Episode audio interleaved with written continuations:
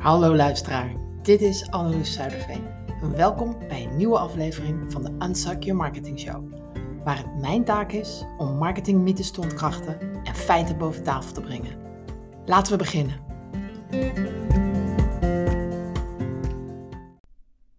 Hoe je een gesprek slaat.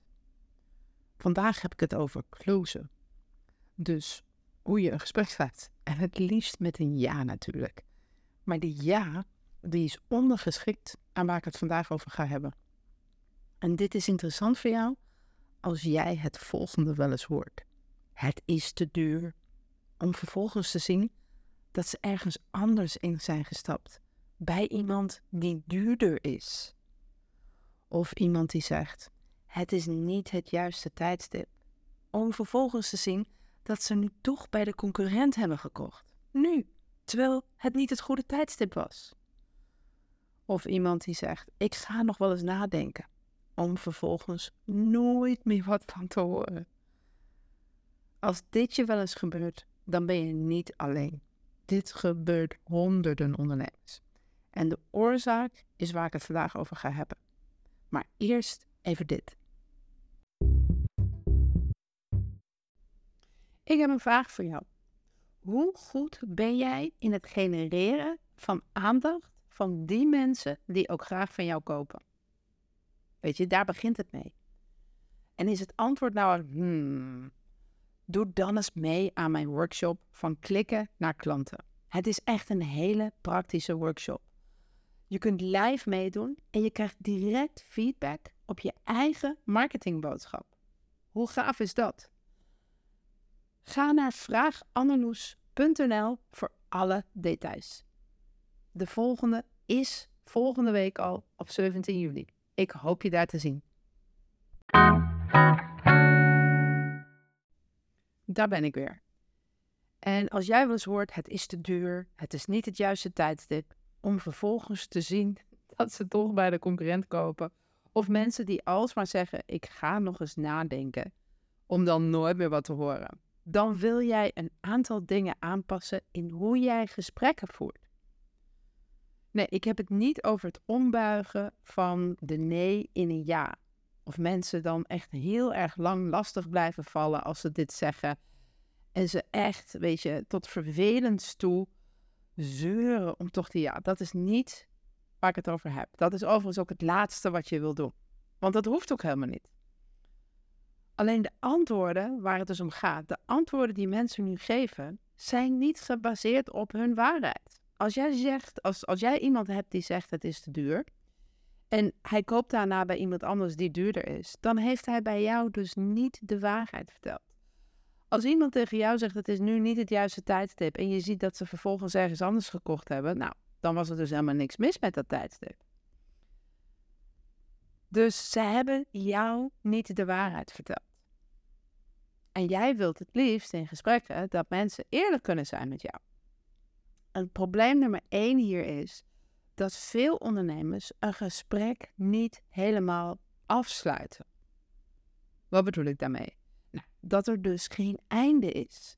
Het gesprek is wel over, maar er is geen duidelijk vervolg. Of een klant nu ja zegt, misschien of nee, je plant altijd een vervolging. Bij een ja is het vervolg natuurlijk heel duidelijk. Dat is de volgende stap. Als je niet wilt dat mensen na een jaar je gaan ghosten, is dit heel belangrijk.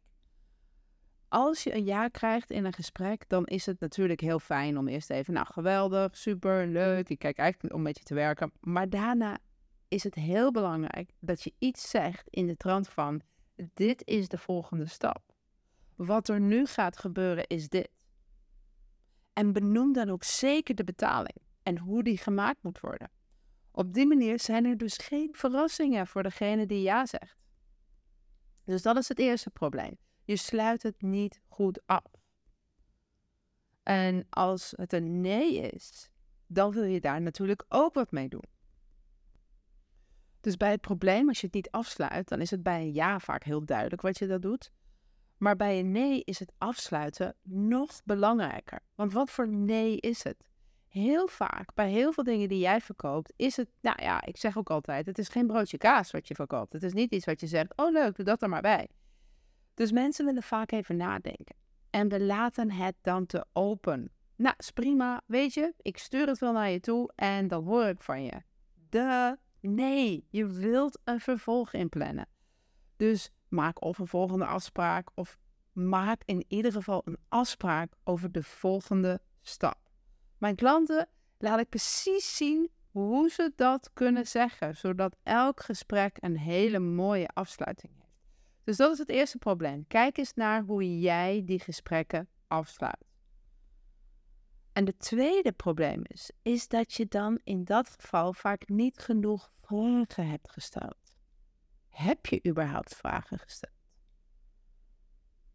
Verkopen is namelijk niet het geven van een pitch, zodat mensen ja, als het ware overtuigd worden om in te stappen.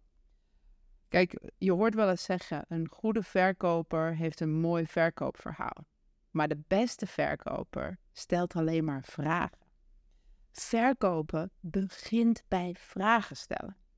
Net zolang tot de hele situatie duidelijk is.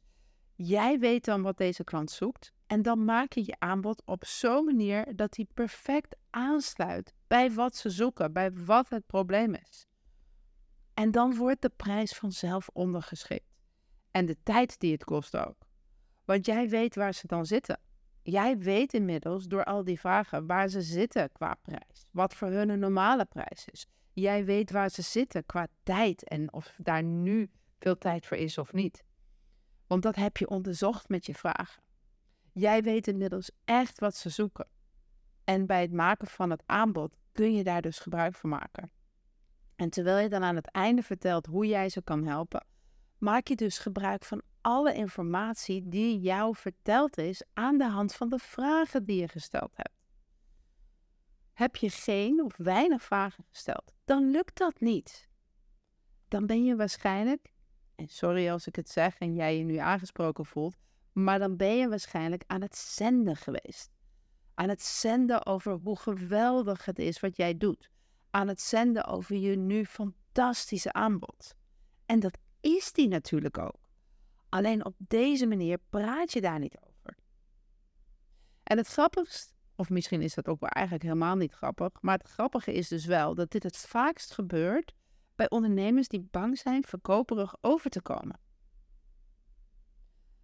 Een beetje zoals waar je op focust, dat groeit. En nu ben je dus bang verkoperig te zijn. En wat gebeurt er dan vaak? Je gaat heel erg zenden. Omdat het gesprek niet helemaal goed voelt.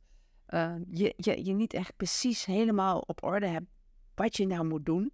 En dan vergeet je vragen te stellen en dan ga je maar praten.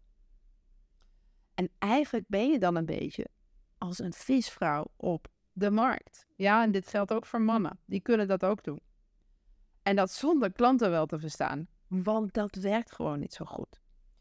Dus je wilt echt voor jezelf gaan vaststellen voor een gesprek welke vragen zijn relevant. Wat moet ik eigenlijk weten van iemand? En het derde probleem, als je dus dit soort dingen vaak hoort hè, tijdens gesprek, het is te duur of ik heb nu de tijd niet of nee, ik moet er nog even over nadenken en mensen houden af, is dat je gesprekken hebt met mensen die je eigenlijk niet zou moeten hebben. Je kwalificeert je gesprekken niet. En ik heb hier eerder een podcast over gesproken. Ik kan me zo even de aflevering niet herinneren. Um, maar het is heel belangrijk dat je dus niet met iedereen praat. Kijk, ik snap best wel dat als je niet veel gesprekken hebt, dat je dus in eerste instantie wel doet. En dat raad ik ook altijd aan, zeker als je begint. Ga met iedereen in gesprek. Want daar leer je heel veel van. Maar zodra jij beter wordt in die gesprekken, wil jij dus niet meer met iedereen praten. Want je wilt eigenlijk alleen maar praten met mensen die geschikt zijn en jou kunnen betalen. Kijk, ik doe al 25 jaar verkoopgesprekken. En ik heb hier dus een heleboel over geleerd. En ik ben ook gaandeweg veranderd in hoe ik het doe. Ik was eerder nog echt heel standvastig. En als ik dacht dat het een fit was, dat, dat je dan, ja, dan, dan zei ik dat ook. En ik accepteerde vroeger ook eigenlijk geen nee. En dat is ook hoeveel heel veel coaches je leren verkopen. Altijd maar doorvragen na de nee. En dat doe ik niet. Kijk, als een nee een echte nee is, dan heb ik dat te accepteren. Ook als een nee, in mijn mening, misschien is omdat ze niet in zichzelf durven te investeren. En dat is best wat je vaak nog ziet. Dat mensen de boot afhouden omdat ze schrikken van je prijs en ze niet, of zichzelf niet de moeite waard vinden dat dit zo'n hun groei in hun onderneming of wat dan ook, die investering waard is. En die mensen hebben dus een obstakel, een geldobstakel of een money mindset probleem. En ze durven dus niet te investeren in zichzelf om die stap te zetten. En die mensen, die wil je dus helemaal niet overtuigen. Ook al ben je ervan overtuigd dat het de juiste stap gaat zijn. Want als jij je Tony Robbins hoed opzet en deze mensen gaat coachen in het verkoopgesprek op de need to invest in yourself, want dan ga je groeien, dan heb je het risico dat het jou lukt. En weet je wat je dan hebt? Dan heb je iemand die je constant bij elke stap moet overtuigen dat het de juiste stap was. Dat dit nu de juiste volgende stap is. En dat dat nu weer. En dat wil je helemaal niet. Jij wilt eigenlijk mensen die 100% vanuit zichzelf zeggen: Yes, this is it. I'm in. En Jim Rohn, waar ik heel veel mee gereisd heb, en die trouwens een van de eerste mentoren was van Tony Robbins, die heeft hier een mooie quote over. Never motivate an idiot. Because then you have a motivated idiot. Nu bedoel ik natuurlijk niet dat mensen die niet in zichzelf durven investeren idioten zijn. Maar je snapt denk ik wel wat ik bedoel. Ik, ik heb dat met het overtuigen. Als je iemand heel erg moet overtuigen dat het de juiste stap is, dan mag je ervan uitgaan dat je de rest van het hele traject wat je met ze doet, ze continu mag blijven overtuigen. Dus wat doe je wel? Als iemand dus nee zegt, is dat het gesprek een vervolg heeft. Of er nu een ja, een nee, een misschien, er is altijd een vervolg. En ehm, als ik een nee krijg, omdat ik dus net zei van ik, ik, ik, ja, als ik een nee krijg, dan accepteer ik het. Ga ik altijd wel onderzoeken of het een echte nee is. En of de echte reden naar boven is. En dan kun je het gesprek ook heel luchtig houden. Zonder druk, zonder dwang, zonder overtuiging. En dan afsluiten met een vervolg. Nou, ik heb een heel mooi script om achter die, ja, is dit de echte nee te komen. Wil jij dat script, dan hoef je alleen maar naar vraaganneloes.nl te gaan en mij een berichtje te sturen. Je kan dat volgens mij met de bovenste knop doen en dan stuur je mij script. En dan reageer ik gelijk met dat script. Dan krijg je hem gelijk in je inbox. En je wilt dus, als je één ding meeneemt van deze aflevering, afsluiten met een vervolg. Te veel ondernemers laten het helemaal open. Nou, ik hoor dan wel van je. Nee, dat hoor je niet. Je vraagt om de volgende stap. En dat mag een beetje sturend. Natuurlijk wil je even nadenken. Wat vind je ervan als we volgende week nog even praten om je laatste vragen te beantwoorden? En dan kijken we of dit de juiste stap is. En dat kan ook heel open. Door gewoon te vragen: hoe wil je dit afsluiten? Kijk, ik haat opvolgen. Net als jij waarschijnlijk opvolgen haat. Maar daarom is het dus des te beter dat je dit vervolg al inplant. Want je hoeft dan niet iemand op te volgen die niet weet dat hij opgevolgd wordt. Ze verwachten het. En hoe fijn is het als je dus al toestemming hebt om iemand op te volgen? Dat maakt het zoveel makkelijker. Nou, dat was het voor deze week. Ik hoop dat ik je weer geïnspireerd heb. En tot de volgende keer. Oh, en voor ik het vergeet, stuur mij het woordje script via vraagandeloes.nl en ik stuur jou mijn speciale nee-script toe. Dankjewel.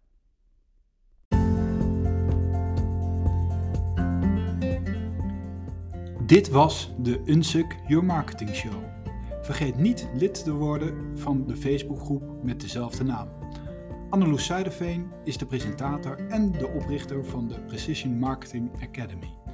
En beschikbaar voor privécoaching. Een hele fijne dag en tot volgende week.